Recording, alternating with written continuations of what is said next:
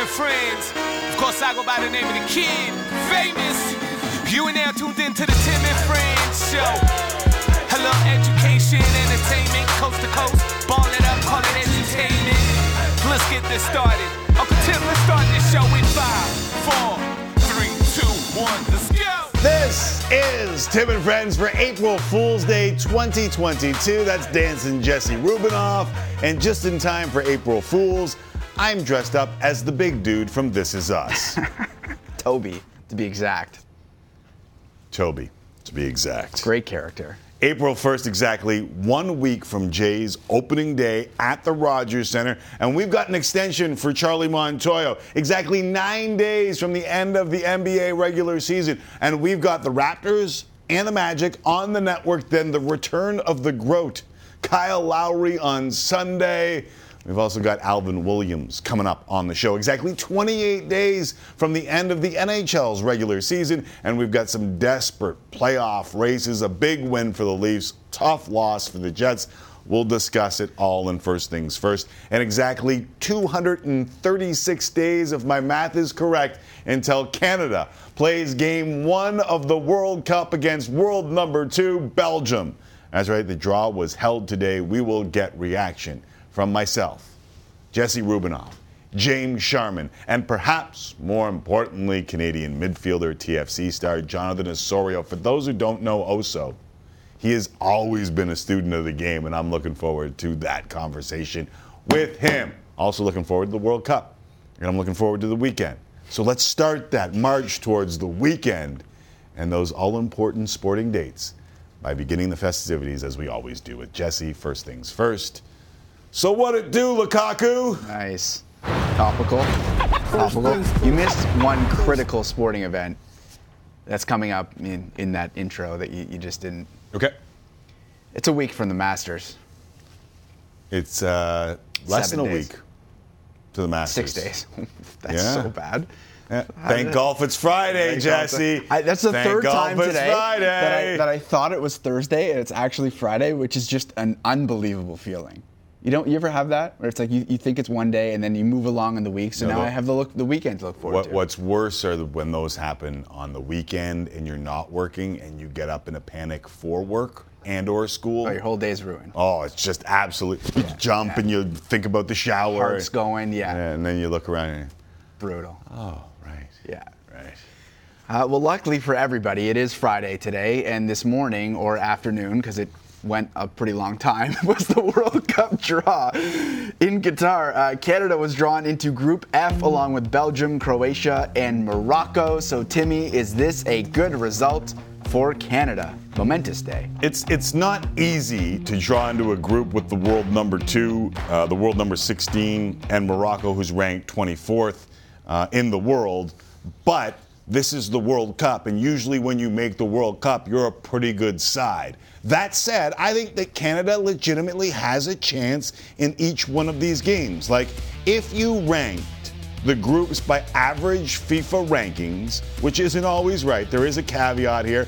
FIFA is sometimes uh, loth, but it gives you an idea. It's kind of like a POF. It gives you a value in and around where they are. Group F is the fifth highest group, and only C, H, and A are higher than the group that Canada's in. And let's mm-hmm. remember, let's remember Canada just came off wins over the world number nine in Mexico and the world number 15 in the United States of America. So if that swagger that they brought into CONCACAF qualifying is brought to the World Cup, I firmly believe they've got a shot in each one of those games.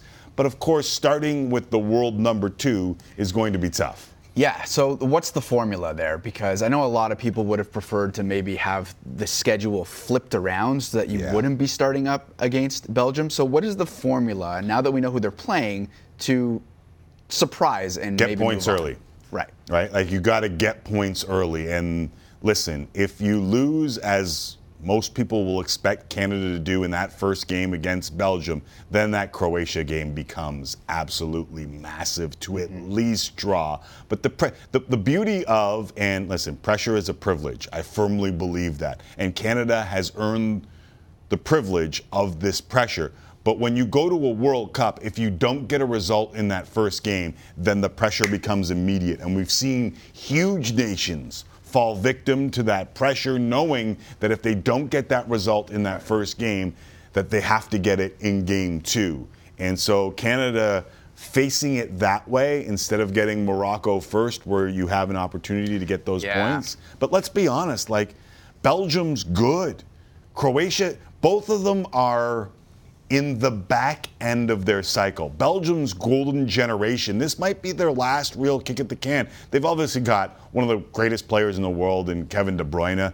Um, they've got Romelu Lukaku, as I mentioned, and I wanted to make sure that I got that right. And you may have noticed a stumble to make sure that I didn't get it wrong. Uh, Eden Hazard, they, they got a great keeper in Courtois. So there, there is absolute world class on that team. And I keep hearing uh, John Herdman refer to it as top five players on top five teams in top five leagues, right? Mm-hmm. Like that's what you're facing in a World Cup. And Croatia's a football power, but they're also an aging squad. And there's enough Croatians in and around where we are right now that they know Luka Modric is a former World Player of the Year. He is an unbelievable player. He's also going to be 37 at the start of this World Cup. Perisic is 33. Like, they've also got a couple other guys that, that aren't that old, but it is an aging generation.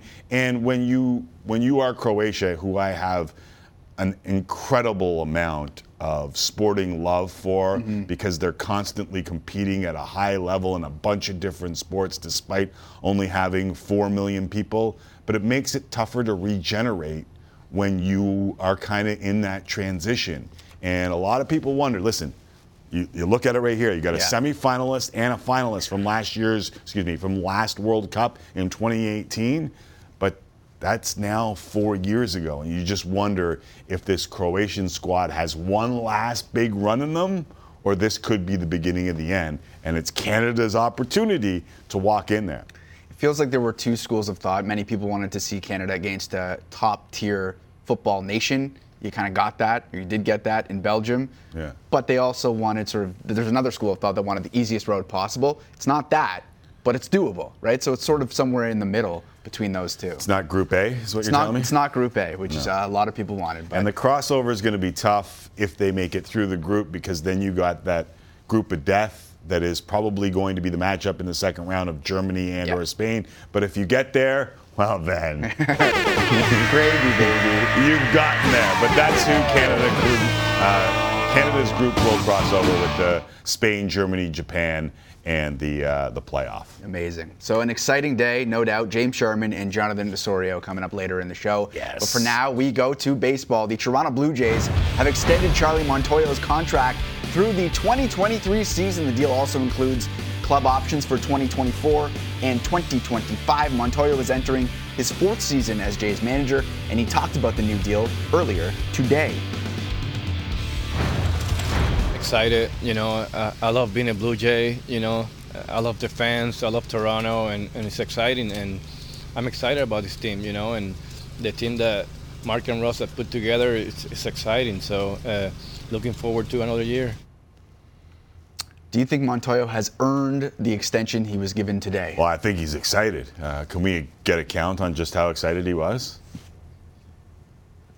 Excited. You know, uh, I love being a Blue Jay. You know, I love the fans. I love Toronto, and, and it's exciting. And I'm excited about this team. You know, and the team that Mark and Ross have put together. It's, it's exciting. So, uh, looking forward to another year. But yeah, of course, I'm, I'm excited. You know, it's gonna be an exciting season for sure. The subtleties of the editing with the bat crack. Is that what it was? I thought it was a back crack. Brilliant. Yeah. Well Yeah. done. I wondered if it was a back. Um, I get the criticism of Charlie Montoyo to answer your initial question Mm-hmm. about whether or not he earned this extension. Uh, I asked Mark Shapiro and Ross Atkins about whether or not the game came at Charlie Montoyo a little too quickly in our off-season interviews with both of them. But hell yes, he has earned an extension. Like, after the last two years, if you still think that a manager is simply the guy who pulls the strings on the bullpen and fills out the lineup card, you're an idiot. Like what they have gone through over the last two years in spring training to Buffalo to Toronto to no fans to fans to like the fact that they've come out this side of it looking this good and still having a tight, cohesive unit, that's what the skipper just did. Totally. Like if you think it's just after the last two years, if you still think it is just filling out the lineup card and managing a bullpen, I'm sorry, you're lost the plot. Totally. I mean, he should be rewarded for the job that he's done over the last com- number of years, and there's no uh, no firing clause when you sign an extension. Like No. the, the team reserves the right if the team underperforms, they can make moves with coaching staffs all the time. So And there's club options on this one too. yes, exactly. Right. All right. So uh, Jay's playing the Pirates today in spring training. Yusei Kikuchi um, allowed five earned runs over two and two thirds in his last start. He gets to start again today. Bottom of the third, racks up one of his five strikeouts over three and two thirds. Four hits, allowed one run, and left with a two run lead. Top of the seventh, another new Blue Jay. Raimel Tapia. It's a fastball in the leg. Training staff comes out. He leaves the game. Try and get you an update. 4 3 now, top of the ninth. Matt on Addison Barger. Blooper down the line. Bly Madras spikes the ball into the ground, which is real tough for a guy trying to make the team. Part of a two-run inning to make it 6-3. Hey, he put on a he put on a major league uniform, Jesse. Bad play. Don't chuckle. Baseball's great for bloopers. Uh, bottom of the ninth, two on for Taesung Chang. He went the other way off of Anthony Castro, tied it at six. It's not quite a walk-off, but it is because they agreed to the. There's no tying in baseball. What's going on? There's no tying in baseball. Six-six is uh, how they ended up tying a bow on it. uh, yeah, whatever. You know, it's, it's fun to see it, but it's again spring training. Um, let's get to a game that had a lot of significance last night. It's not how, it's how many. And last night, Auston Matthews scored his 50th goal of the season into an empty net as the Leafs win 7-3 over the Winnipeg Jets. Yesterday, you questioned whether this was an historic milestone.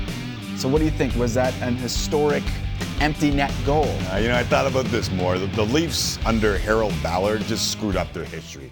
Like, absolutely, positively treated their history like garbage and have never really gotten it back or created anything worth adding to what is an actually illustrious history mm-hmm. that they've let fall by the wayside. There's my aside. Maybe setting it in the fewest amount of games that it took to get to that 50 is something worth looking at. 62 games to get to 52 to get to 50 goals is impressive because it puts Matthews on pace for 62 goals and he would be the first 60 goal scorer since Stamkos in 2011-2012. That's real history. Mm-hmm. What's also real history and or real is Auston Matthews since the start of last season, since 2020 2021 started, he has 91 goals in 114 games. I repeat, Auston Matthews has 91 goals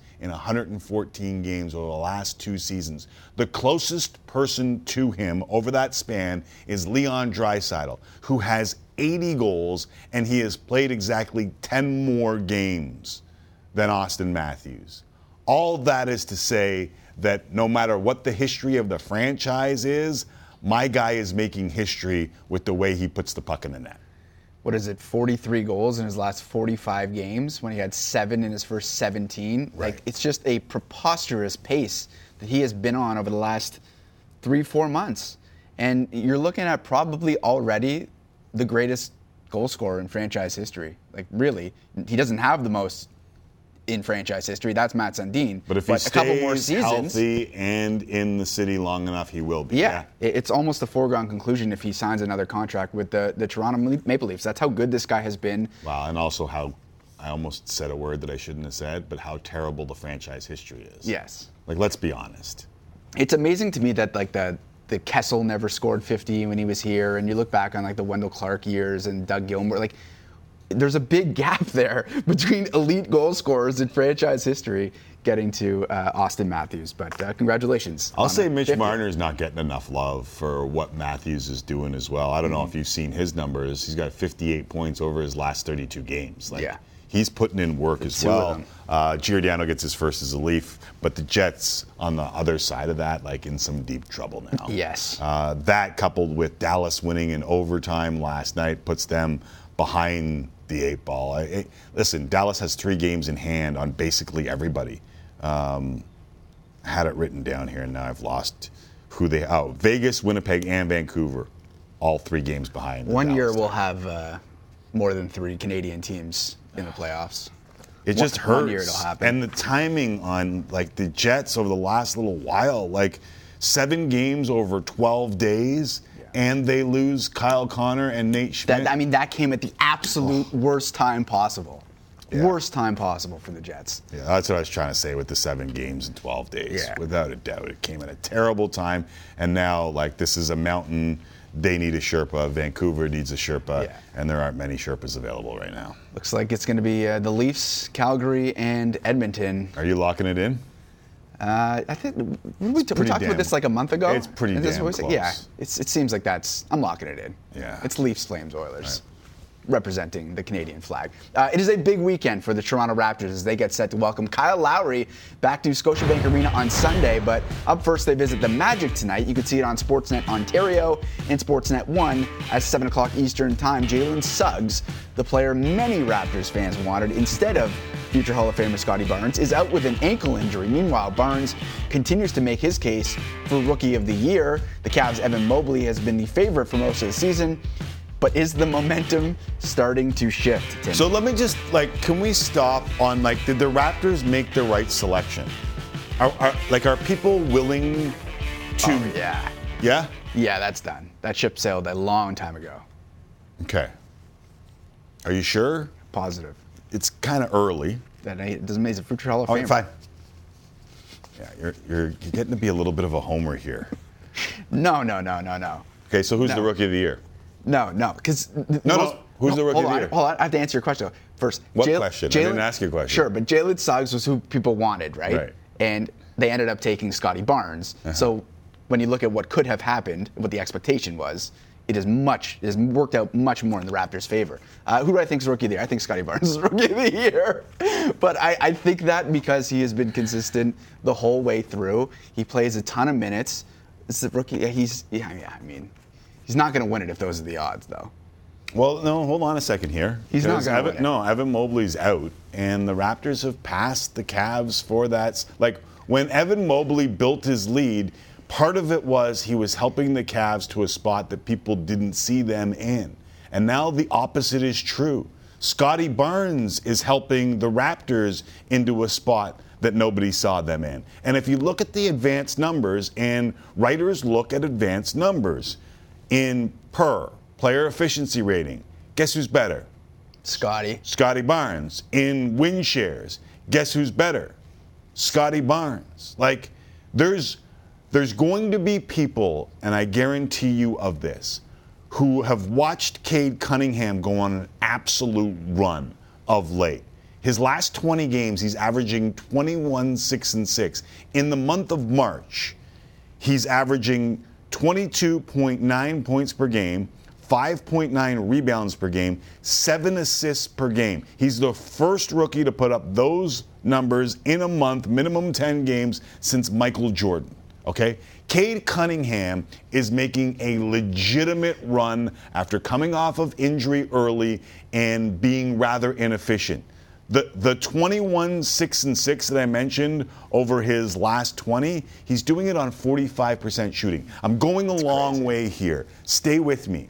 Cade Cunningham is going to be an all star in this league, and I think that he may have just stolen some votes from Evan Mobley. And I think that if hmm. you're someone who focuses in on advanced numbers and where the team finishes, you may have been on Scottie Barnes already. So I don't think that Cade Cunningham is stealing Scottie Barnes votes. I think he might be stealing Evan Mobley votes with his run because Scottie hasn't dropped off. The team hasn't dropped off. Mobley's hurt and his team is dropping off. I think by the end of this, Scottie Barnes might be your rookie of the year. That is an excellent point, like a third party in an election. Right. Without a doubt. Oh, I like that. I'll take that. Don't start talking about arrangements or we'll get tweets. Tim and friends. Michael Grange, yes, Savvy. Michael Grange has more on the Raptors rookie phenom in the latest Words by Don't write us. I didn't say anything. Words by Grange, That's Scottie Barnes, fault. rookie That's my year. fault.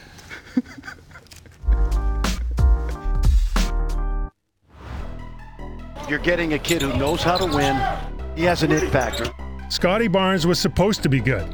The 2021 NBA draft class was deep, and Barnes was always near the top of it. Whether he was taken fourth by Toronto or fifth by Orlando, the expectation was the 20 year old out of Florida State was going to be the kind of player that can help an NBA team for a long time to come. He's somebody who has the potential to be very, very special in this game. So let's not rewrite history. Barnes is not one of the best and most surprising stories in Toronto Raptors history because he's good. No, no, no, no. Barnes is one of the best surprises in franchise history because more and more it looks like he might be great.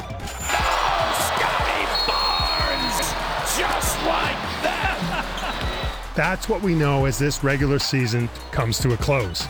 Through 82 games, Barnes has shown that in a rookie class overflowing with both quality and depth, the kid with a big smile, a friendly wave, and the bottomless well of playmaking passion just might be the best of a very good bunch. How about Scottie Barnes, right? This kid has done everything. Will he end up joining Damon Stoudamire and Vince Carter as the only Raptors to earn Rookie of the Year honors? He might, and maybe he should. But it doesn't matter, really. Because it's the unknowns that make Barnes so exciting. What position does he play? Honestly, no clue. Who does his game compare to? At this stage, the field remains wide open, but there are no slouches. Only the best comps will do. So maybe with his defense and his smarts, he'll end up as Draymond Green with more scoring. Maybe with his ability to overwhelm smaller players and guard anyone on the floor, he'll end up a mini Giannis, but with better shooting. Or hell, maybe with his flair, his smile, and his point guard chops, he ends up a modern Magic Johnson, but with better hops. thing about Scotty, he can play one to five, he can guard one through five. And he takes that challenge Yeah. every night. The only thing we know for sure about Scottie Barnes as his first fabulous season comes to a close is that he sailed past good a long time ago, and the possibilities for great are endless. Thank you, Michael Grange, future Hall of Famer, Scottie Barnes. Seems that way. Magic Johnson, Mini Giannis. I'll. Pretty damn good. Uh, we'll have to see how it works out. Alvin Williams will join us from Orlando to discuss Raptors Scottie Barnes. Kyle Lowry's return to Toronto on Sunday and how that'll go. James Sharman on the World Cup draw. And after the break, speaking of Canadian national team, we'll talk to one of the team members. Jonathan Osorio stops by to discuss the draw and the journey next on Tim and Friends. Last ball, Bora. Please be Canada. Canada. And it is Canada. Matthews, empty net! There it is! There it is! Number 34 has got 50! Big Pappy's on the board! Make some mistake pitches early on and all sorts of things, and then come out and give us his best stuff for the rest of it. I mean, Micah Dallas, Will Johnson, and Brad Rudis all helped us win this game. New address, new colors, new pregame fit, same old Kyle. Chris Rock is my guy guy. Your guy guy. Am I a guy guy now? One of my guy guys Am I your guy guy? and my guy guy.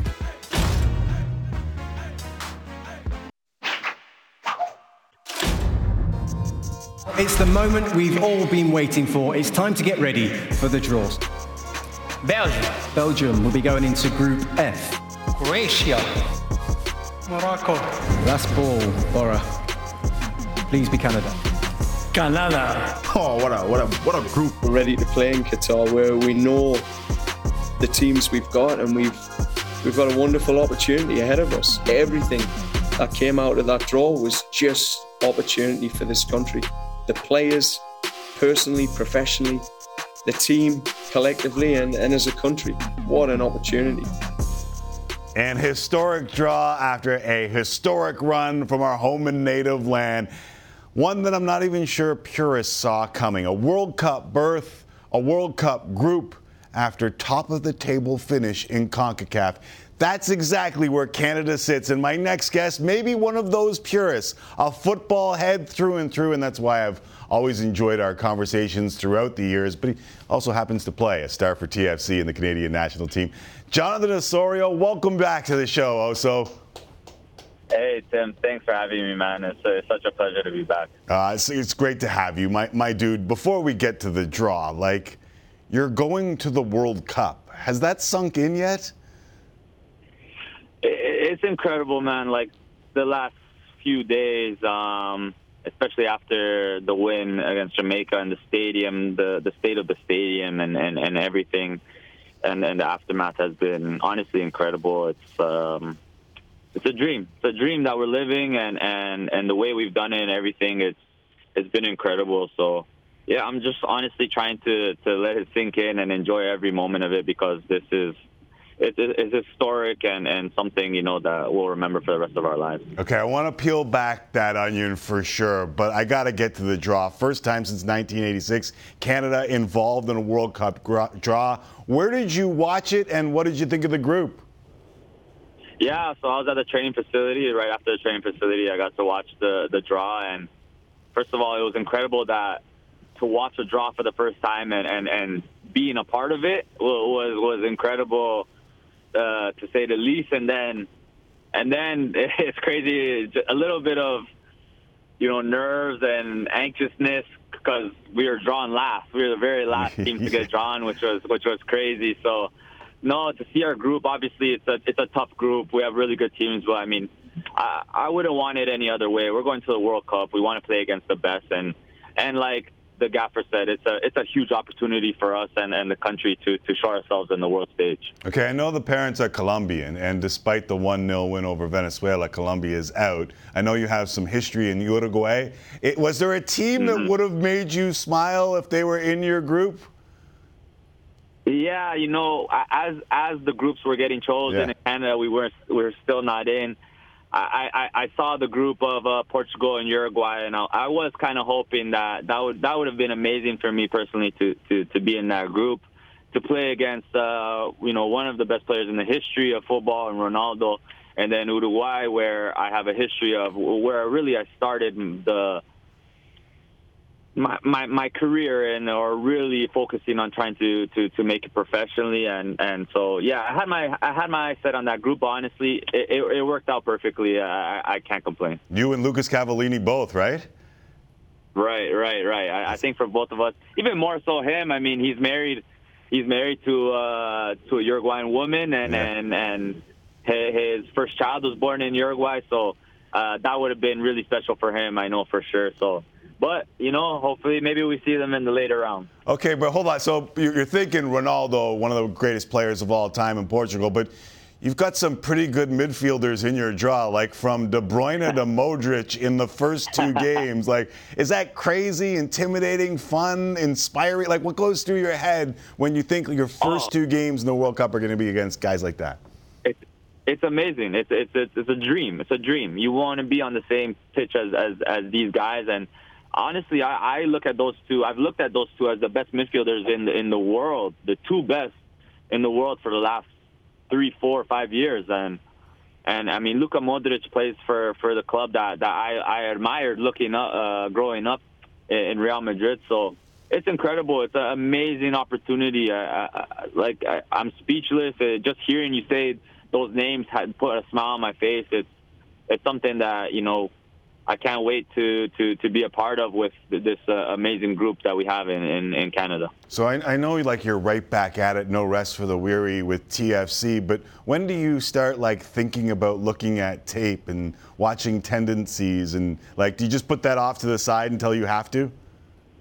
I've been doing that. I've been doing that for awesome. years before this anyway. so I, I I always watch these guys. There's I've seen enough tape on these guys. I know how they play and and so and I will never stop watching. I, I always want to watch the football at the highest level and, and at any level, really. And so, yeah, of course, my focus is now back to TFC and, and how I do with the club. Uh, also has a lot to do with how I go into uh, how I go into the national team and everything. So it goes hand in hand. But of course, I'll be I'll be I'll be watching the the Modric's and, and, and Kevin De Bruyne's and their club teams for the rest of this year. Okay, so I mentioned the family, and you talked about what was transpiring on Sunday. I saw some pictures of you and the family at BMO where you play your club football, having just booked your trip to the World Cup. Like, I get the kid who played at Clarkson Sheridan, even the young man who went to Uruguay and Nacional's Academy, and told him he'd be taking pics with the fam at the place where he scored 50 plus goals for club just booked a trip to the World Cup. Like, what goes through your mind? It's it's incredible, honestly. I I I can't even explain what what that means to me, and that feeling. I I, I even trying to just explain to you what I was feeling on Sunday.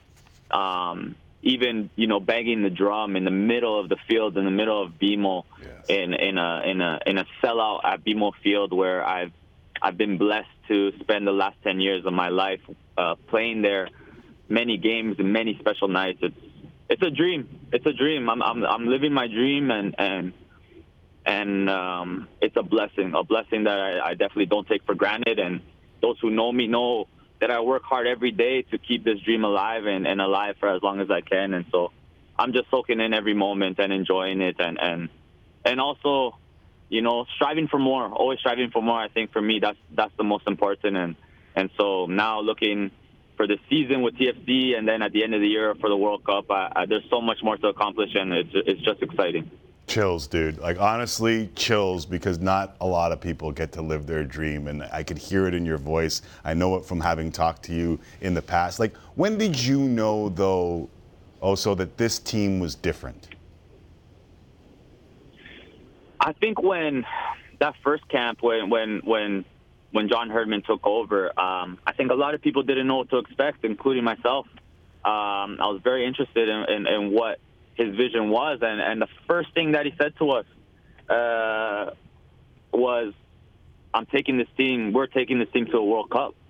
And he said, and, he, and I loved how how honest he was with with us, and you can just you can just feel the the belief that he had in saying that and he, he, he, you know, he said to the to the group that was in that room, I can't promise you that you will be at the World Cup, but I can promise you that you will be part of the history of of this team of this country getting to the World Cup, and and it, and it, and it has come true, and it's it's amazing to see. So I think when he took over, and with with uh, of course with Alfonso Davies moving to Bayern Munich, and all these young players, Jonathan David, Cyle Larin doing well in European clubs, and the MLS growing, and and all the players doing well in their clubs all of it came together at, the, at, at around the same time, and yeah. I would say two or three years ago is when you really realized that we have something special here in, in Team Canada. Nice. I wrote a little thing after you guys qualified about what I saw on the pitch kind of coming together underneath that Canadian flag and, and in the stands for that matter. And I don't say this often because I think folks in the media say these things way too often, but this group actually feels like a brotherhood. Does it feel that way to you?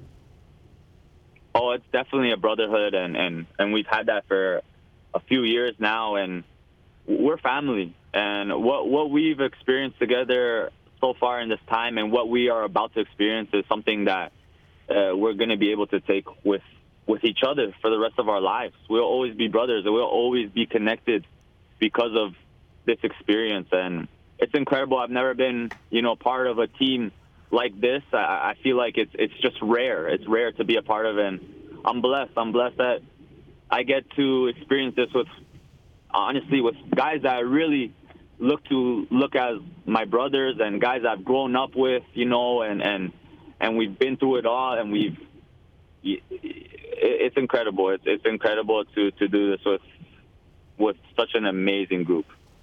Okay, I'm not going to keep you much longer. I know you're running around. I know the last week has been a, basically a whirlwind, but I love talking football with you because you aren't just a player, you're a student of the game. And, and I want to take you back to a conversation that you had with Sid and I on this very show. You were in studio in 2018, and you were talking about what it would mean to play at Azteca when TFC was going to play Club America.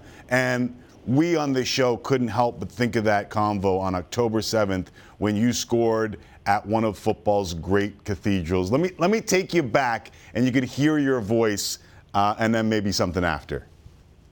I'm so excited too. It's, yeah. This is a huge stadium with uh, so much history.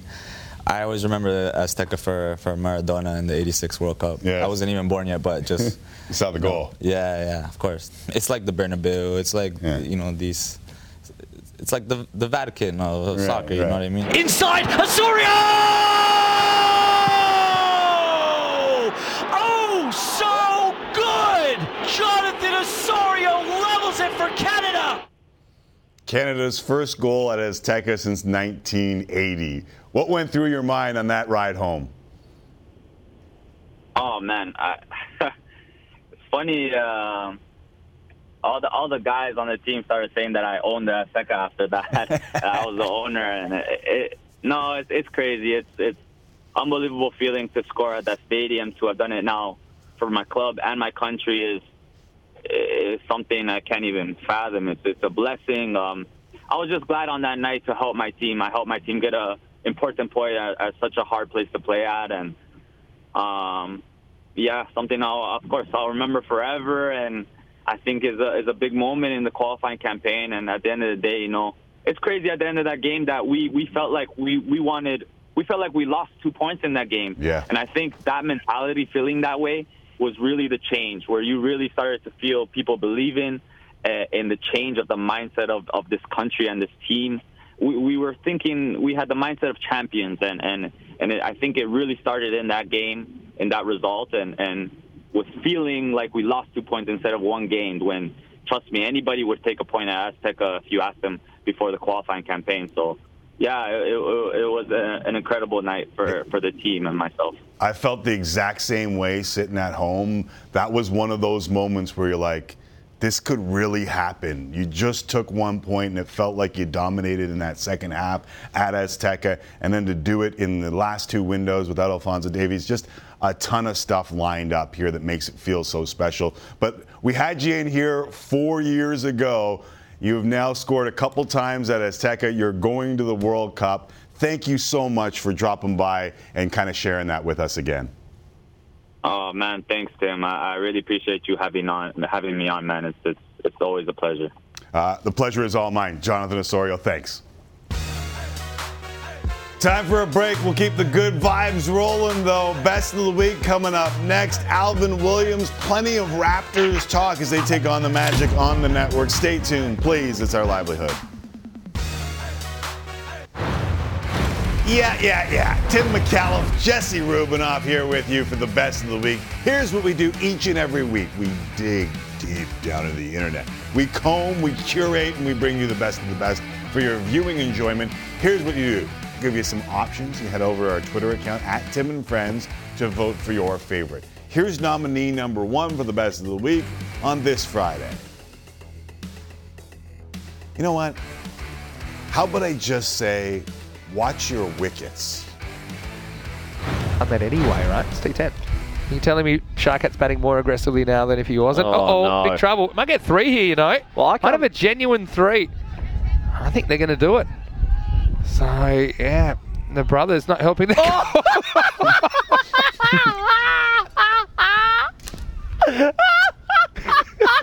yeah. Oh no. Oh no. Wasn't it a viral no. moment? Oh, oh, my word. Oh, he's taking it in the gonads. He, is, is gonads like, are you allowed to use that word on TV? Oh, we just did. he's given one, he's taken one. oh, oh Shaka! Oh, Is that a shocker, mate? He's running He's three. the worst game of his life. Jesus. Was it really that funny? I'm done. Oh, that's the best Once they thing I've ever seen in my life. Yeah, that's what that's what makes it good, though. That's what I'm no saying. doubt about it either. hold on. He runs, Here we does go. everything right. He runs 66 yards, and here's his reward.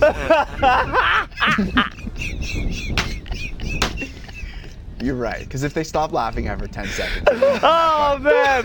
Oh my ribs!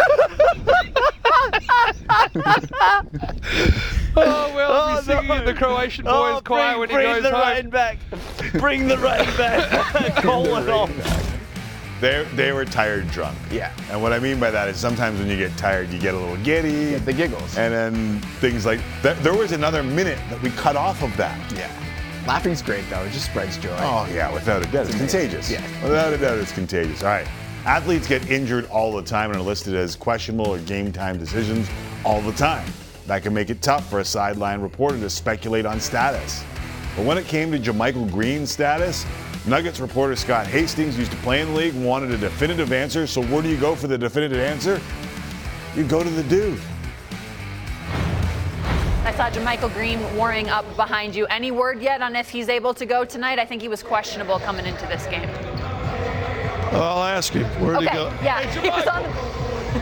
Hey, JaMychal, you playing? No, he's not playing. That's how you do it. I don't know why you gotta wait for all these, these letters. Scott Why you gotta wait for all these letters and stuff to come out? Just ask the dude. And he said he wasn't playing. That's my kind of So reporter, right? letters, though, like letters. What does he get? Like pigeons to fly in the injury report? Well, releases, I think. Yeah. it meant. I I'm, just. I'm just picking him apart. You think Scott Hastings is on Twitter waiting for those releases? That's true. Definitely not. Definitely not. They're emailed to maybe his computer. Yeah. Probably not his Someone just tells him. Yeah, we got the letter. All right, to be an elite pitcher in baseball, you need to remain calm, cool, and mm. collected at all times, especially in high-pressure situations. The Texas A&M baseball team put one of their own to the test. In fact, they've done this a couple of times. Post-game interview, you think you get to relax? Hell no. Logan, uh, I want to have you brag on one of your teammates here for a minute. He's kind of an unsung hero of the game in Micah Dallas. It's 4 nothing with a runner at, fir- at second with nobody out, and he basically shut down Auburn from that point forward. How big was he? 100%. That just shows what type of veteran he is. He can make some mistake pitches early on and all sorts of things, and then come out and give us his best stuff for the rest of it. I mean, Micah Dallas, Will Johnson, and Brad Rudis all helped us win this game. That was a great effort out of the pen and a hell of a start from Micah. Well, if you can fight through all this, I got one more question for Look you. Look at these hands, though. Yeah, look at my God, six for Five. six, five for five on the glove toss there. yeah, give him a Pringle. Five for five on the toss, and he caught. What the hell? You, got- you got to throw him to me. He's, he's broke the chair. and- That was the worst. it's like Connor McDavid's first pitch. Throws it directly Conor into the- McGregor. What did I Connor McDavid? Yeah, don't don't Oh, I'm slander just- Connor McDavid's name. Sammy's first throw direct, right into mm. the I thought he was trying to beat me with them, and then I realized, right, we're, we're doing the can you oh, do the so interview good. and catch. I thought we were doing five. Anyways, The I gotta, goalie. Gotta bust it up. can you tell Head over to our goalie? Twitter account at Tim and Friends to make your pick. And if you missed any of the nominees, you can find them on our Twitter as well. We'll reveal the winner at the end of the show. Oh, 50 Cent over here. Just Jesse. crushing it. Oh, oh three for oh. three coming up. Thank you. The Raptors Thank just six you. games to go in the regular season, getting close to locking up a spot in that top six. They're in Orlando tonight before welcoming Kyle Lowry back to Toronto on Sunday. We'll discuss with Alvin Williams. I don't think anyone's going to throw anything at him. We'll do it next from Orlando. Jesse, look out, look out, look out. One more.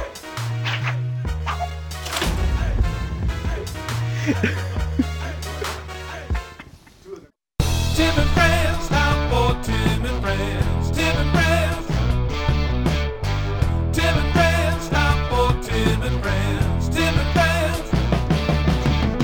now, time for real sports talk with Tim McAuliffe and friends of the show.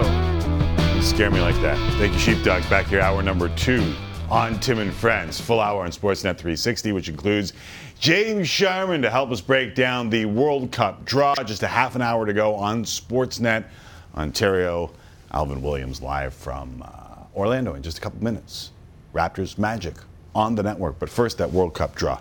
Uh, let's get you caught up to date. If you are just getting home at this hour, Canada in their second ever Men's World Cup, first in 36 years, will get Belgium, Croatia, and Morocco. Now, could have been worse. Belgium, one of the world's best, but have failed to deliver in major tournaments. Croatia, they were finalists in 2018, but let's be honest, the team is getting up there in age and they're trying to transition Morocco, ranked above Canada in the FIFA World Rankings for what it's worth, but are a very beatable team for Canada. Not to say they're easy, but they are beatable. Now, the schedule that's a little different. Canada will play Belgium first, followed by Croatia and Morocco to finish up that group stage.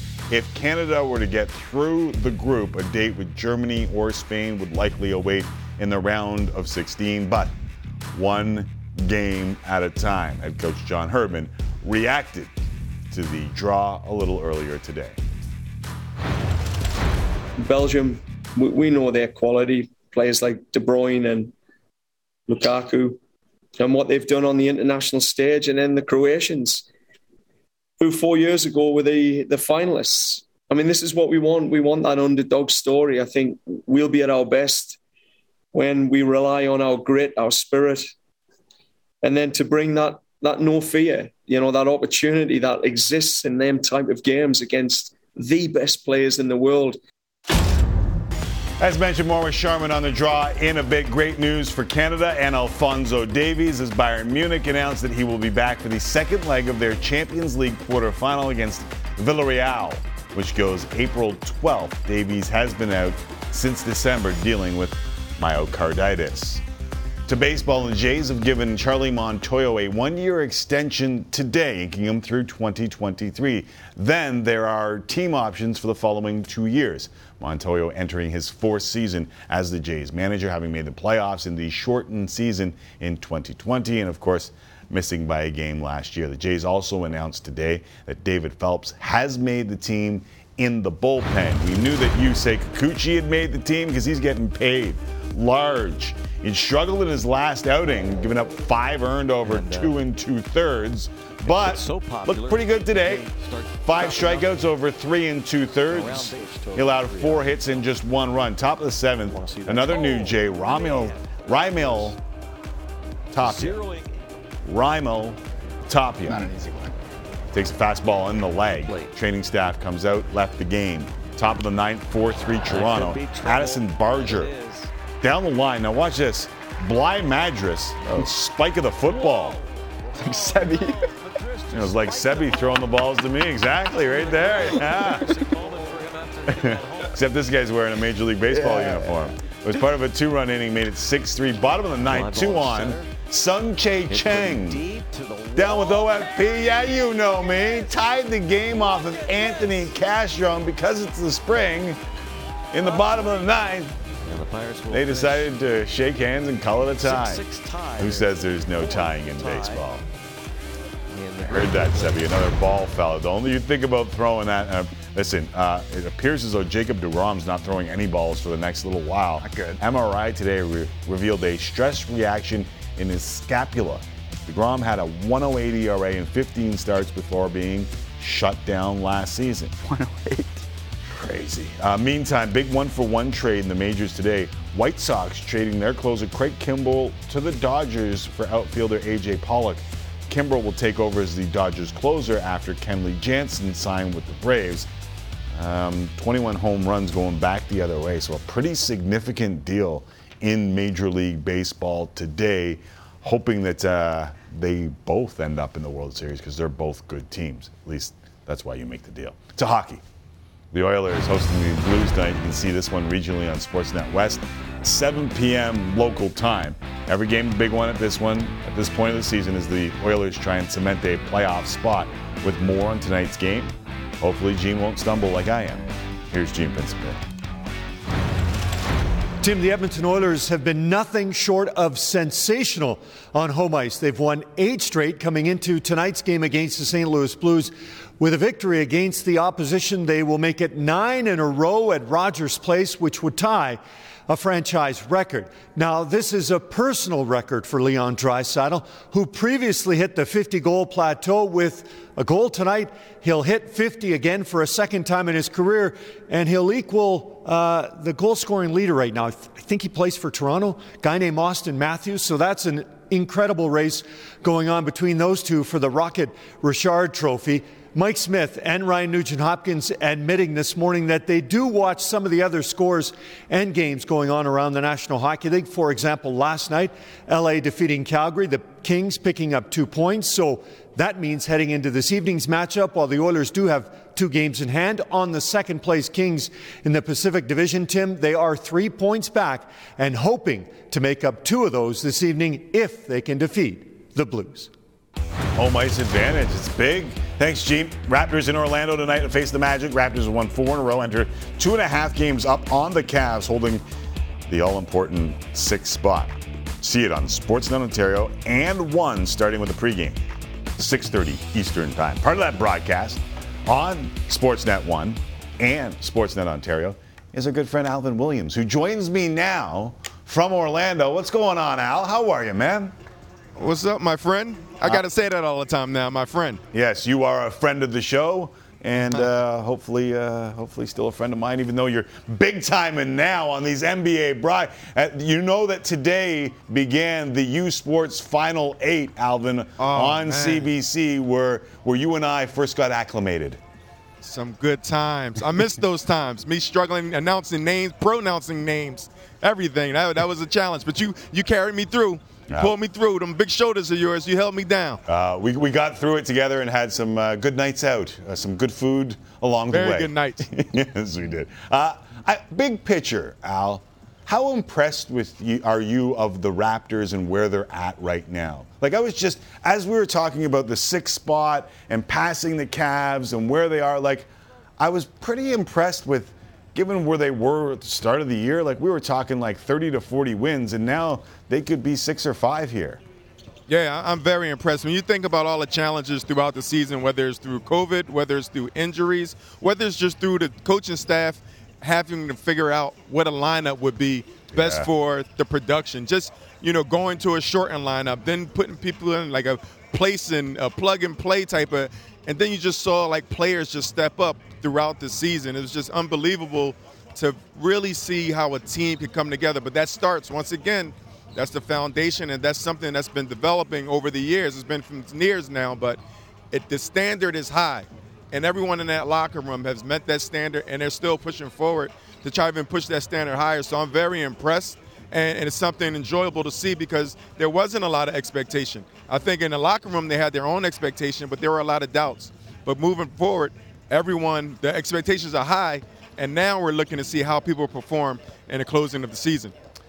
The uh, the over and under in Vegas 36 and a half going into the season. Jesse and I were talking about taking the over at the start of the year. The other thing that we uh, we wondered if you should dabble on at the start of the year was Scottie Barnes for rookie of the year. Interesting spot to have that conversation, Alvin, where a lot of the uh, Magic fans were celebrating when Jalen Suggs fell to them. Uh, that drama pretty much squashed when it comes to Raptor fans, uh, whether or not they should have taken Jalen Suggs or Scottie Barnes.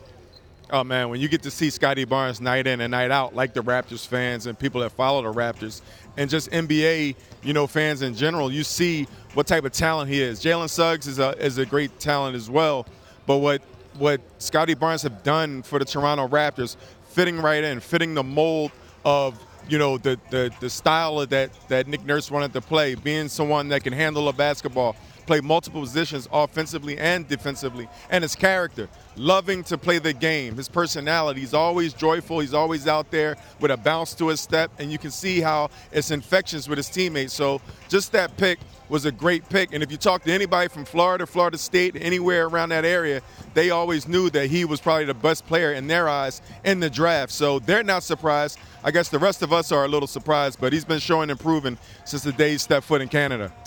Rookie of the year or Cade Cunningham, Evan Mobley? Who do you like? You, know, I, I, like I like Scottie because once again, I had the luxury to see him play, and I had the luxury to see how important he is to a winning team. Like we talked about the Raptors not having many expectations and not being sure where they would be at the end of the season. But without him, the Raptors would not be here. And you can look at the same with Evan Mobley. But the other guys, it's rare that you have a rookie that's going to be impactful on winning teams. Usually, if you're a rookie, you yeah. go to losing teams. So that's the luxury that the Raptors have, as well as the two rookies when you have Evan Mobley and once again Scottie Barnes. But they are very impactful and very valuable to the winning of the Toronto Raptors. So I would give those two guys the nod, and I'm going with Scottie Barnes because I'm always for the home team. All right, so the uh, the home team is playing tonight against Orlando, and they're also returning home on Sunday to take on the Heat, which will be a really interesting matchup. Um, Kyle Lowry returning to Toronto. You and I have been around long enough to know that these returns to Toronto haven't always gone well for the stars of the past. But this one's going to be completely different. Uh, there should be some chills on Sunday when Kyle returns, no? No, it will be. And knowing Kyle, just knowing him how he was as a youngster, and I know he'll be emotional. I know he'll appreciate it because Kyle always grew up like I don't care. I don't care about this. I don't care about them. It's all about you know me moving forward, becoming better. But you know, as a young man, he's grown, he's matured, and I think he really values and appreciate people appreciating him and really taking notice of the things, the great things that he's he's accomplished because he's worked so hard. And when you're working hard, you're not doing that to get the fans to cheer for you, to leave a team and come back and get acknowledged. You're not working for that. You're working to get your get your spot solidified. And Kyle did that, but along the way, he's a true professional. He was a leader. He's a champion. He's a father. He's all these things through that course. So I'm sure when you start thinking about it, you reflect of how your life truly changed on and off the court in that moment. And the Toronto fans, I know they're going to do a great job of reminding him and making sure that he's not forgotten and he'll always be loved and cherished and appreciated in Toronto and in Canada. I, I, hope they give enough time of silence after announcing him for the proper standing ovation. Like sometimes they're playing music, sometimes they, they want to announce the next guy. Like I hope they just let it breathe because that standing ovation could be long. Yeah, I'm sure. I'm sure they have it all figured out. I'm sure. I'm not the professional in that, but I'm sure it'll be a nice, a nice ceremony you know, a brief ceremony, but you know, it's game day, and we still got the Raptors. We still got to get a win. Hey, listen, I'm, I'm, I'm, sure, laying the groundwork here, Al. I'm trying to I'm trying to plant some seeds and some minds here. Let it breathe. yeah, let it breathe. Let it breathe. I'm with you. I'm with you. I'm sure they have it all put together. Hey, uh, are the Heat good after that uh, that Jimmy Butler stuff on the bench? Yeah, they're good, man. That's that's one of those things where you and actually you've seen that in Miami before. I've seen Dwyane Wade have multiple blowups. I've seen LeBron James so-called bump Spoelstra out the way. I've seen those guys argue. I've seen Chalmers and I've yeah. seen it. I mean, you've seen those type of arguments, but the Heat, they have an environment, they have a culture where you see that toughness. And I think once again, a Pat Riley who encourages that type of interaction as long as you can be professional enough to get past it. And they have enough leadership, they have enough maturity on that on that side, and they have a winning coach that understands it who's been through it. So I'm sure they're good. If they lose, it's not because of team dissension. I, I always feel like the gem cannot be polished without friction, Alvin. Every oh, once in a while, sure. you know, we grew up in football where a training camp fight uh, coaches would enjoy. Like they yeah. uh, show, proves that the guys are into it. So I'm not really worried about that either. Uh, do, do, the no. Raptors? Do you know who the Raptors want in the front? Yeah, My man, you, you, you, got Matty a special D. guest. My man. Matty D. Uh, he loves the, he loves the camera, doesn't he? That's my man. um, do you know who the Raptors want in the first round? Anybody, man. I, yeah. You know, we Maddie and I were talking about that today.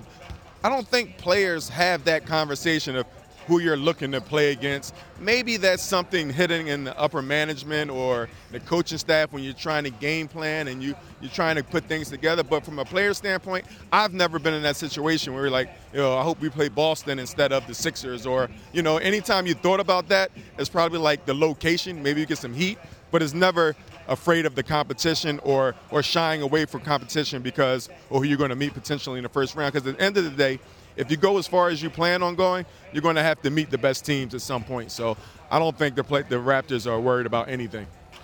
All right, uh, last one for you. And this is one Jesse and I have gone back and forth on for maybe the entirety of the season. And he may have swayed me the last time we chatted, but I was saying MVP of the league. I thought people are sleeping on Giannis way too much. And I heard that his odds in Vegas went from plus 1,200 last night to plus 550 today. Like they have gone down immensely. Jokic is your favorite. Embiid is second. Al, about 30 seconds here. Who you got for MVP? Man, I'm, I'm, I'm going with Embiid. I'm going Yeah? with Embiid because I've seen where that team was, right? No Ben Simmons. It was so much uncertainty. And then you make a trade for James Harden, and it's still not, it hasn't matured yet. It hasn't panned out the way they think it's going to pan out or they thought it was going to pan out initially. But Embiid numbers are still there. He's driving this team to be a top four team in the East. Now, those other guys, they're great. They're great players, no doubt about it. But I think coming into this season, the uncertainty without the Sixers not having a, a, a Ben Simmons and all the friction and all the conflict with that whole environment, Joel Embiid has held that team down, and he's still doing it for the whole season. So he's right there, and he, he's my MVP this year. Jesse, you know how he said he was for the home team? Yeah. Yeah, right. You don't even have to No, ask I, him. am not. I'm not a Philadelphia. You know. okay, hold on, hold on. hold on, I hold was on. born there. Before you finish this sentence, Kansas or Villanova? Now, now I'm a Villanova guy. I live in Villanova, so I'm a, I'm a suburban now. All right, I understand. Uh, you, how does just quickly? How does Jay Wright do this? Like Jay Wright's the man. He, he he's we talked about culture. Yeah. He, he recruits the kid, the family. He he has the standards, and those kids they believe. If you walk on that campus and you walk in that gym, those kids are stopping what they're doing. They're coming to speak to you. They're speaking to your kids. They're speaking Yeah. to your fam. They're speaking. They're they're going to have conversations. It's an unbelievable culture there with discipline, with with courtesy, with with respect. With appreciation, and they just got a toughness about them, Yeah. and that, that's what Jay Wright exemplifies, and that's what he's that's what he he doesn't stand for anything less. So I think when you have that and you have that consistency, you're always going to find yourself in a winning place. Uh, we always win when you do this show. Thank you, Alvin. Thank you, man. There is Alvin Williams in Orlando. Game coming up in mere moments. Time for a break. More Raptors coming up as we look ahead to Kyle Lowry's return to Toronto on Sunday. Plus, it's Friday, so Jesse will bring you Thank Golf It's Friday eventually. Jam packed show. We continue next with a little more Raptors.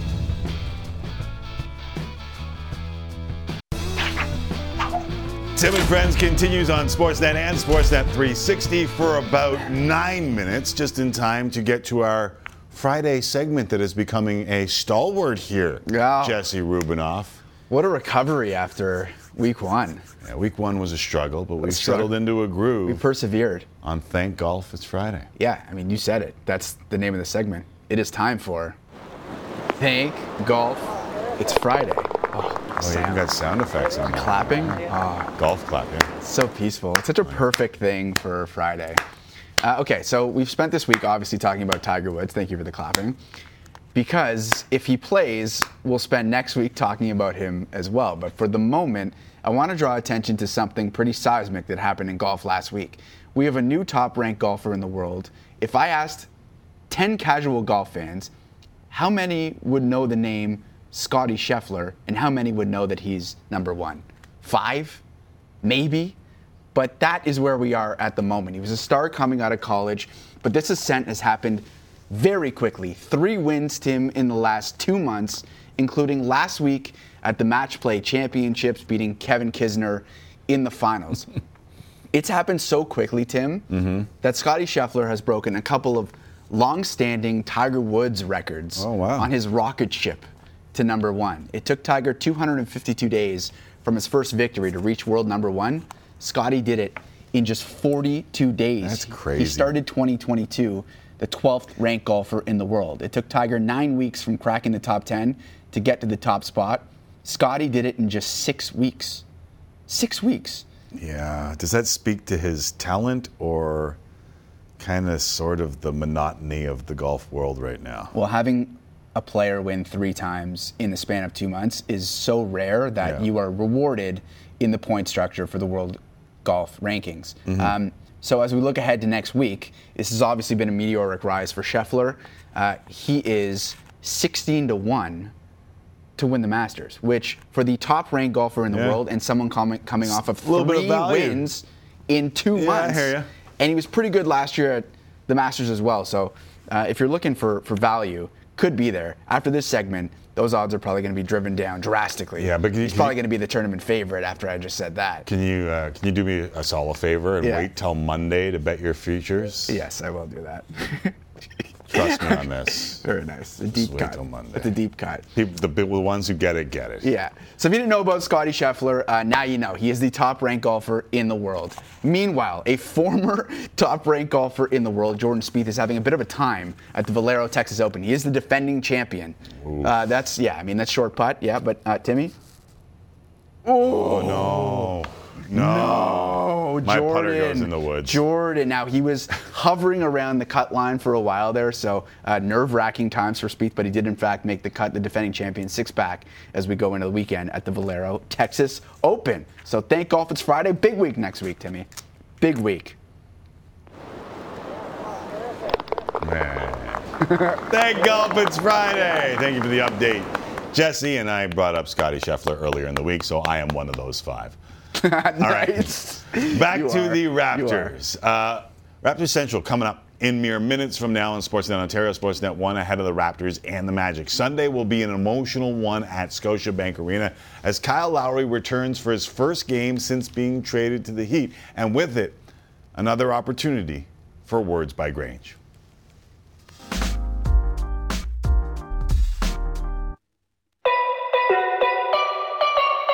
In case you are wondering, he hasn't changed. New address, new colors, new pregame fit. Same old Kyle. And Lowry took it away from Ball. Oh my! Lowry threw a strike, and Yurtseven rammed it home. Offensive foul. Kyle Lowry does it again. He's a championship point guard. The dude can flat out play. All good things come to an end. And when Kyle Lowry took his unique talents to South Beach, it marked the official end of the greatest era in Raptors history. But it marked a new beginning for Lowry. At 35 years old and in his 16th season, the kid from North Philly is being discovered anew. But don't get it twisted. There is nothing new about Kyle Lowry. He was heat culture before there was a hashtag. Take it from a fan base that knows Kyle Lowry has only ever been about winning. You gotta love Kyle Lowry as quarterback number one in Miami. So, yeah, Miami, enjoy the full Kalo experience.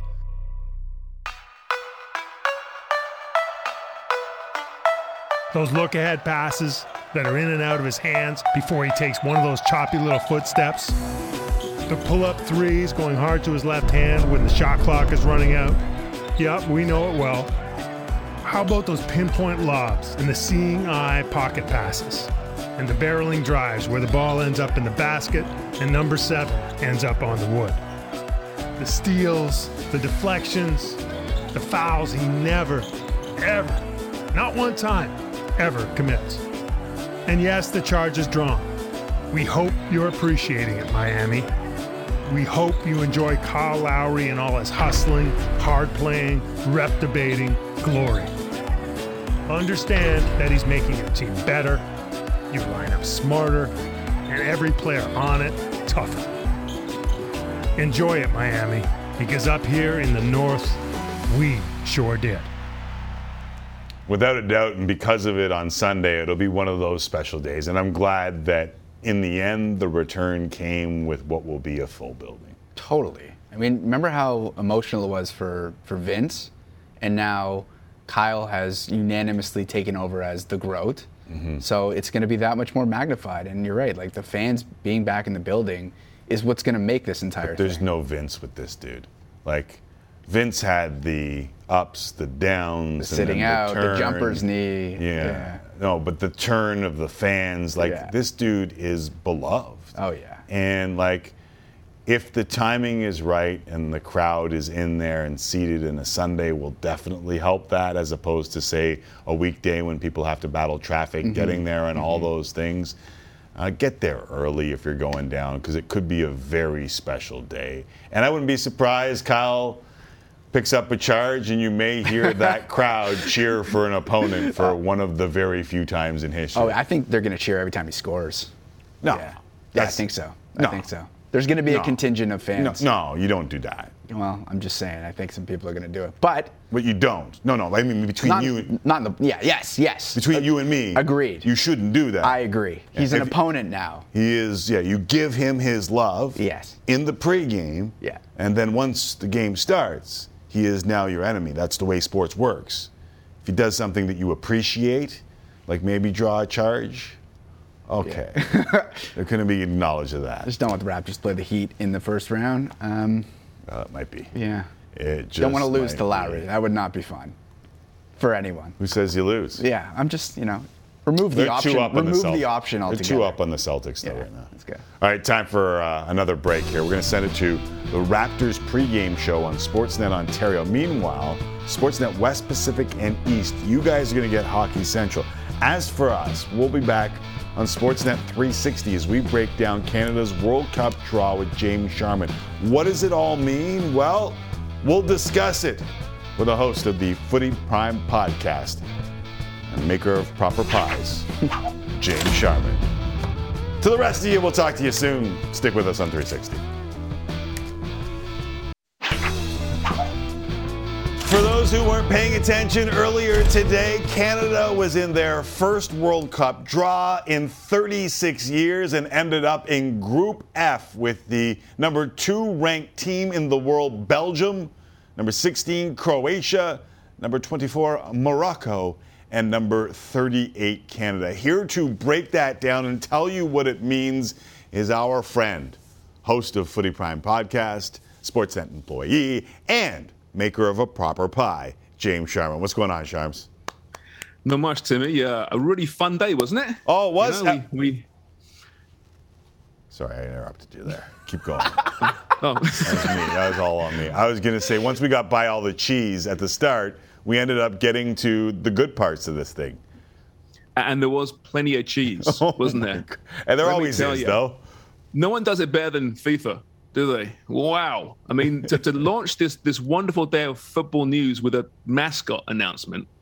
Wow. I, I, I don't know why why they do these things. I mean, it's a silly mascot. Yeah. It's not funny. No. It's not entertaining. No, no, no one really cares except for like some 12 year old kid somewhere saying, oh, that's a pretty cool mascot. All right, so tell. Here's the shot. This guy. yeah. Who's he? I, I don't know, but he's probably famous somewhere. And hey, we got a mascot. Uh, it's like a I don't know what he is. Do you, do you remember the name? I don't. No, but it means really good footballer apparently. Sorry, That's one more- literally the yeah what it means. I don't know, he La'eeb, there it is. feet. I saw it. La'eeb. La'eeb, okay, La'eeb, there we go. Yeah, there you yeah, go. I'll be buying one of those, that's for sure. Uh, so once we got by the pomp and circumstance, and by the way, some of these uh, tricksters at the start couldn't juggle the ball either, which was amazing. Uh, but what do you make of where Canada ended up in the group? I got to say, it's, it's a good draw for Canada uh, on a few levels. Firstly, it is a group that Canada can be optimistic and confident of putting a, a good performance. Now, there's some good teams in that group, don't get me wrong, but um, Croatia's an aging team. They're, they're a really good team with great pedigree, some wonderful class in that, in that starting 11, but they're aging.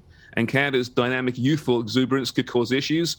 Morocco, listen, again, pedigree, six World Cups they've been to. 2018, that they drew Spain. They're okay, but they're not great. And listen, Belgium's Belgium, right? It's still their golden generation. They're still a wonderful team, one of the favorites of this this World Cup. But to kick things off against Belgium would be a great barometer as to where Canada's at. Um, I, I like it a lot. Um, they should be the underdogs in this group, 100%. It'll be a surprise for them to progress, but it's certainly not impossible. So let's talk about Belgium off the top. This is a golden generation, but to be honest, uh, they haven't done all that well in major tournaments, given what kind of skill they have on that team. Yeah, I I know people have criticized them because of this this tag of golden generation, but they've made quarterfinals and semifinals of, of World Cups and and uh, Euros, of course. Right. Uh, man for man, they've got so much talent there. Kevin De Bruyne has rediscovered his form this season at Man City. Still arguably the best player in English football, certainly uh, one of the best players in world football. You got Courtois in goal. You got Lukaku, who, who's beleaguered at Man United, but uh, sorry, at Chelsea, but he's still a very, very good player for his country. They're, they're, they're aging somewhat, but they're still going to be a favorite. They're, they're first in the world in the world rankings up until this past week. So, you know, we, we shouldn't be thinking, oh, there's an opportunity you know, if you get anything in that game, frankly, it's, it's gravy. Um, there's still going to be a team to beat in this tournament and play a great brand of football. It's going to be a lot of fun seeing Canada try to defend against them, that's for sure. I was kind of hoping that uh, Belgium might leave Michy Batshuayi off the team because he plays at Besiktas with Larin and Hutchinson. So any thought of the like, hey, they might be sleeping on these guys, never heard of them. Like I hope Batshuayi is nowhere near the squad to whisper to Belgium, maybe these guys might be better than we think. Yeah, it's, it's a few of those stories actually. There's, yeah. I think Morocco's got a couple of players who play with Sam Adekugbe in right. Turkey as well. Yeah. So you know the way the way the football industry works now, everyone knows who everyone is. You know, no one will surprise anyone. If they do, then it's it's their fault. I, I do wonder if the fact Canada did lose a couple of games towards the end there at qualifying makes them a little bit under the radar compared to how they gone unbeaten in qualifying. But right. I think when it comes down to it, you got seven months for these teams to prepare for each other. There'll be no secrets, will there? You know, you know, John Herdman will certainly um, be overanalyzing everything as we will, and so will you know their opponents as well. So I think tactically it'll be very interesting, but there'll be no no surprises in these groups, and if there is, then that's a big issue for that coaching staff. Uh, firmly believe that pressure is a privilege, but given the way this schedule works out for Canada, it could hit them really quickly, couldn't it? Yeah, well, I mean, the 23rd is the first game against Belgium, yeah. right? That's the one. And you have about a week or so to prepare for that game. It's, it's, a very short window from the European seasons in particular ending and this starting. Now, of course, MLS will have been out for a while. So, so they'll have a, a longer camp together. But then that game against Croatia, four days later, is absolutely key because, as I mentioned before, that is a is an aging Croatia team. You get something in that, and then that Morocco game suddenly becomes the, the, the big one, and that could be the opportunity that Canada's been waiting for you know, I, I found it interesting to me how post match, post match, post draw, John Herdman was saying how this World Cup is just about the experience and enjoying the experience for his players, and that you need to experience a World Cup before you really compete in, in a World Cup. For me, that's a, a coach taking the pressure off his players straight right. away. Right now, I think it's really smart. Nothing that comes out of John Herdman's mouth isn't strategic. So that's going to be, I think, his, his mantra between now and the, the World Cup itself. Don't expect too much from these guys it's really our first World Cup together. Um, believe it if you will. I'm sure it's a different message in the room, but I thought that was very interesting. A lot of people were talking about Group E as the group of death. Uh, in the end, is it just Spain and Germany walking through, and it's not as if it's that much of a group of death? Well, it's probably going to be Costa Rica, right, yeah. as the other team. They're yeah. playing New Zealand. I can't imagine Costa Rica not beating New Zealand. But I, I, think you're right there. Spain are a real dark horse for me to win the whole thing. They were great at Euro just losing, of course, in the semi-finals on penalties. They played a wonderful modern style of football with Luis Enrique, tiki-taka type style, really a throwback to those Barcelona teams and the old Spain teams. They were fantastic. And Germany, the team that's really trying to rebuild after a poor World Cup, a very average Euro as well. They're getting younger as well, but they're still kind of transitioning out some of the old guard there as well. So they're not quite the powerhouse they once were, but they are for sure the, the class in that group. And I think it's probably fair to say that is the group of death I've seen worse groups of deaths, quite honestly, with but that, that's certainly the one in this World Cup. Yeah, tough draw for Japan, without a doubt. Did uh, did England do well in their draw? And I've had to listen to "It's Coming Home" for a long time, James. Could it actually come home? Uh, well, the, the, song itself is kind of ironic, right? So let's not say we're all egomaniacal morons in England. Most of right. us are, but not all of us. There's some know, tongue in cheek there. yeah, I think so. Yeah, yeah. yeah. Okay. Um, you know what? It's a really good group for England. There's no doubt about it. They are the class in that group. Uh, it'd be interesting if it's going to be Wales, Scotland, or Ukraine in that Euro playoff spot. Um, yeah. Obviously, Ukraine for obvious reasons, but if it's Italy, sorry, if it's Wales or or Scotland, they always play England really hard because they hate them with an absolute passion. right. Um, but the crossover is pretty good with Group A, you know, because the way it works is first in Group A plays second in Group B, and second in Group B. You get the idea. Mm-hmm. Um, it's not a bad crossover there. So no. I really think this England team, you know, all joking aside, is, is, a solid team that they've beaten Germany now in a big tournament. They've made a final. Uh, they, they just lost in a very close final. So the next step would be, of course, a first trophy since 1966. It's doable. I think this team's definitely good enough. Yeah, I was telling you that in the Euros. Like, I honestly thought that, that they were going to win the Euros, and they came pretty damn close to winning the Euros. So if this team takes those next steps, mean, I think it's France once you get to the quarters. But when you project out, no, here's the thing about a World Cup, whether it's Canada, like, if you've made the World Cup, you're usually a pretty good side. And if you make the knockout stage, you are a good side. You are. And it's simple yeah. as this. You look at English football right now, it's really enjoying um, a wonderful time. It's a dominant league in world football. Look at the Champions League quarterfinalists, semi-finalists the last number of years. That's where the money is. They're, they're attracting the best coaches and the best player. So finally, after all these years, we're seeing that filter down to the national team. And like you said, France is still going to be the favorites. Probably they're still the deepest team in the whole tournament. They're going to be the team to beat. But Brazil are still Brazil. They're going to be a, a number one ranked team of the tournament right now. Argentina, Messi's swan song, perhaps. There's there's good teams in this yeah. tournament. It's impossible to pick a, a real favorite, a real winner at this point because strange things can happen, right? We've got a lot of football between now and then. We've got the entire summer, a lot of transfers in the summer, and then you have a few months of the next season, right? So who's healthy, who's not healthy? Depth will play a, a huge, huge uh, part of this uh, entire tournament. Man, that, that group, the subplots, if it is Scotland in that group and then the United States and Iran, oh my goodness. Uh, there's always subplots when it comes to world football, and this will be absolutely no different. Sharms couldn't have done it without you. Thanks for dropping in, bud. Thanks, Timmy. Anytime. Uh, there is James Sharman here on Tim and Friends. Uh, La'eeb uh, means super skilled player, which is what Sharman said. Mm-hmm. It, La'eeb also belongs to a parallel mascot verse. Yeah, I, I, heard that in the opening of the draw show that he had been in these parallel worlds, and I didn't really understand it, nor did I care. So thanks for bringing it up. We're doomed as a society. Time for one last break. Uh, our friend, uh, who is as skilled as La'eeb, Jesse Rubinoff, will help us with last call, and we'll get you the best of the week next. Metaverse, mascot verse. What's next? What the hell is that? What, what are we doing?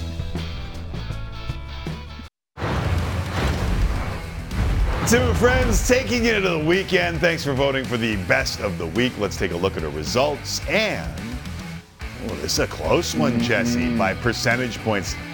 Scott Hastings, our not our guy guy, but our guy, Scott Hastings. His injury report takes the cake. I saw JaMychal Green warming up behind you. Any word yet on if he's able to go tonight? I think he was questionable coming into this game. I'll ask him. Where'd okay. he go? Yeah, hey, he was on the hey, JaMychal, you playing? nah, he's not playing. That's how you do it. Tell, Scotty. You gotta wait for all these, these letters. You gotta wait for all these letters and stuff to come out. Just ask the dude. And he said he wasn't playing. So good. Uh, we're going to do last call. Before we get there, quick story on Scott Hastings. When we were doing the podcast mm. and made a list of potential guests for the show, and Tom Tolbert and Scott Hastings were listed. I just saw it during our Olympic break. I was going through some old notebooks to refresh my memory on some stuff, but one of the things that I saw was potential guests for the Tim and Sid podcast back in the day. And uh, Scott Hastings and Tom Tolbert were on that list for basketball guests. And uh, Kushal was also on that. That's we should get him on now and ask him about his reporting tactics, how he's changing the game. Just ask the guy. Yeah, just we should just ask him, reach out to him. Uh, it is a big weekend for college basketball on both sides of the border. The U Sports Men's Final 8 got underway today in Edmonton, nice. and it started with a great game between number one Brock and number 8 Saskatchewan. Uh, let's look at the highlights. Late fourth quarter, Tejinder Lal lays in uh, two of his game high 26 points. You call him TJ. Three. Under 10 seconds to go. Saskatchewan down one. Marquavian Stevens off glass puts the Huskies in front. Stevens finished with 19 points. Brock last chance, but Stevens oh, wow. breaks up the inbounds play as the Huskies a ninth steal of the game. Wow. Saskatchewan upsets Brock in a thriller, Timmy. 77-73. So the Canadian tournament, just like the American tournament, where the one seed's done. Yeah. Uh, taking a look at the rest of the schedule. Uh, number five Queens is taking on number four Dalhousie right now tied 82s, 62. 62s. I have contacts in too. Uh, 62s in the third quarter. Uh, tonight, number six McGill faces number three and hometown favorite Alberta and the two-time defending champs. Seven Carleton, up against number two Victoria. Carleton lost to Queens in the OUA semifinals. How they didn't even make make the final. Um, doesn't make me feel anyway. Just saying one of the favorites every year. Carleton's not used to being a seven seed and not used to not getting to the OUA final. So it's shocking Yeah. uh, that they are a seven seed, and that's why I was bringing up. For sure. Uh, south Not that it makes border- me feel any sort of way. South of the border, the women's Final Four begins tonight in Minneapolis, and all four teams have a Canadian on the roster. Yes, sir. Louisville's Melissa Russell from Ottawa, South Carolina's Laeticia Amihere from Mississauga, Stanford's Alyssa Jerome from Toronto, and UConn's Aaliyah Edwards from Kingston. So we know that one Canadian will be cutting down the net Sunday at the Target Center, which is awesome. Meanwhile, the men's Final Four goes tomorrow in New Orleans.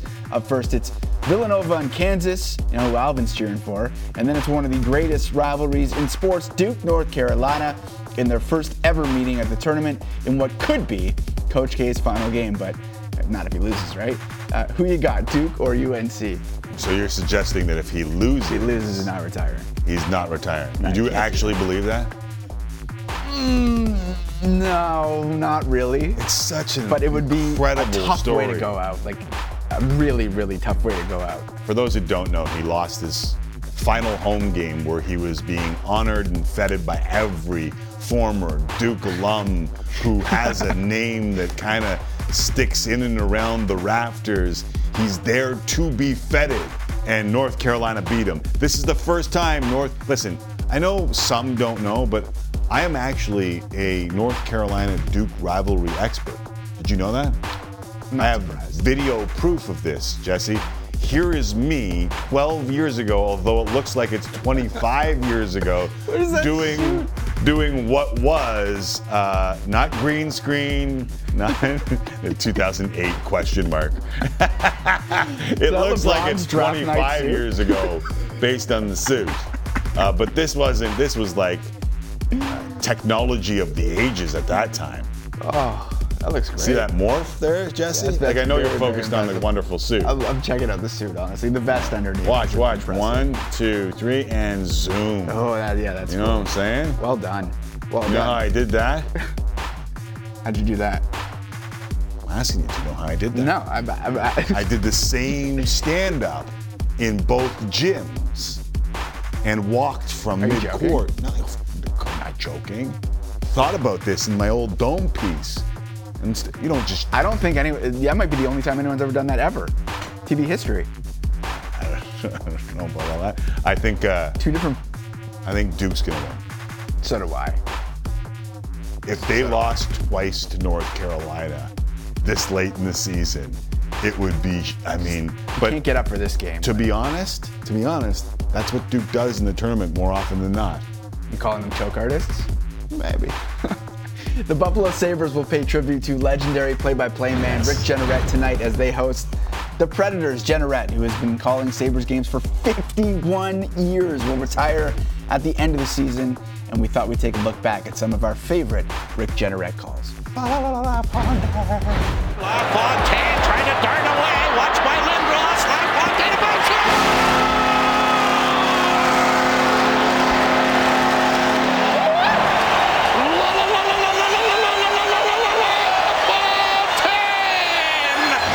Stone Shields, and here they go! Now coming across the ice was May! Snow and Shields, the linesman, trying to get them apart, and they want to go. Here they go! Shields firing punches at Kyle Snow! They're having right in front of the bench! Shields and Snow going at it! Bring it up to LaFontaine. He gets tripped up, gets it to May, and over the line. He's May going in on goal. He shoots. He Mayday!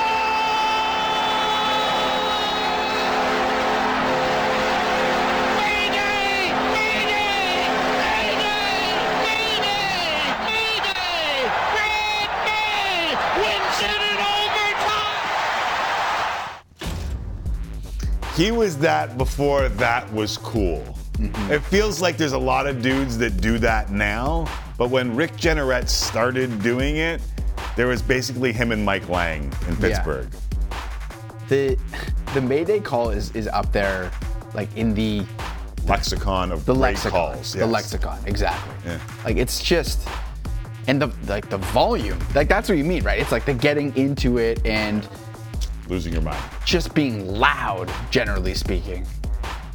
Just think having the passion and losing your mind and getting into the moment. And Rick is basically one of the great play-by-play guys of all time, It's just because of that passion. If you were gonna go do play-by-play again, would you be?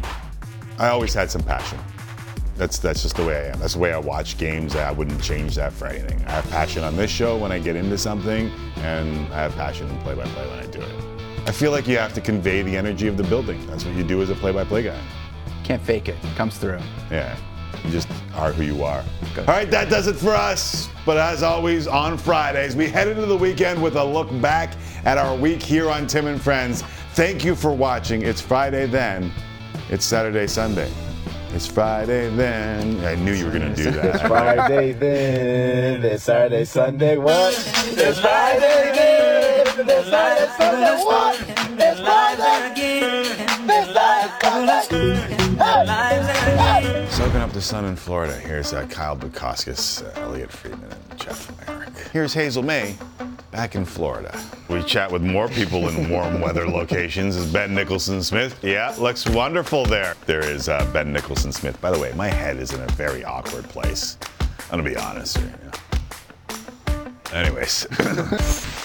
I do want to do one thing before we get going. Could we take to Jesse Rubinoff here? I knew you were gonna What are come you after me. No, no. What are you doing? Yeah, go ahead. Go ahead. Are you comfortable in that corner? Yeah. Be honest. Yeah. Look at the size of the desk. It's, it's Are you- fantastic. Ken Reid sit next to Tim every Wednesday, and he brings nothing to the table. Is Sid Seixeiro a celebrity? as far as C-list Canadian celebrities go, Sid Seixeiro is the most annoying sports fan. I'm underdressed to sit here. See, isn't this better? It is How does comfortable. it feel? It's comfortable. Hey, listen, this is an amazing day. And Jesse, get the hell out of my chair and go back. Yeah, I was gonna say thank you for blessing me with that. I appreciate it. I'm going back to the Please, corner. just He doesn't want us to sit on it. No. Smells See you, Please, Sid. Go over there. See you, buddy. All granola has tons of sugar. Don't take my word for it. Again, Well, no, I'm that's not, what I'm we're not a asking you. nutritionist or a You're on dietitian. TV. If you eat too much granola, it's bad for you because there's a lot of sugar. There are a million different types of granola. No, they're all bad for you.